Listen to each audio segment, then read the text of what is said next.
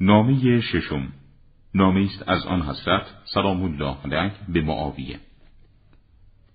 همان مردمی که با ابو بکر عمر و عثمان بیعت کردند بر همان مبنا با من هم بیعت نمودند. پس کسی که در این بیعت حاضر بوده حقی ندارد کسی دیگری را انتخاب کند و کسی که قایب بوده نمی‌تواند آن را رد کند.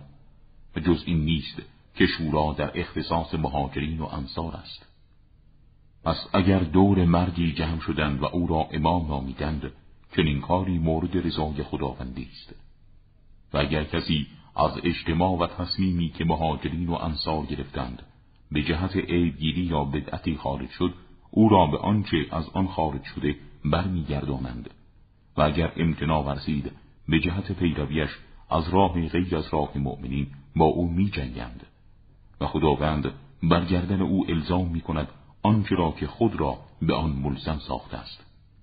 و سوگن به جانم ای معاویه اگر با عقلت بنگری نه با هوایت در خواهی یافت که من بیزارتر از دیگر مردمان از خون عثمان هستم و قطعا می‌فهمی که من در حادثه عثمان برکنار بودم مگر اینکه مرا بدون دلیل و اساس متهم بسازی.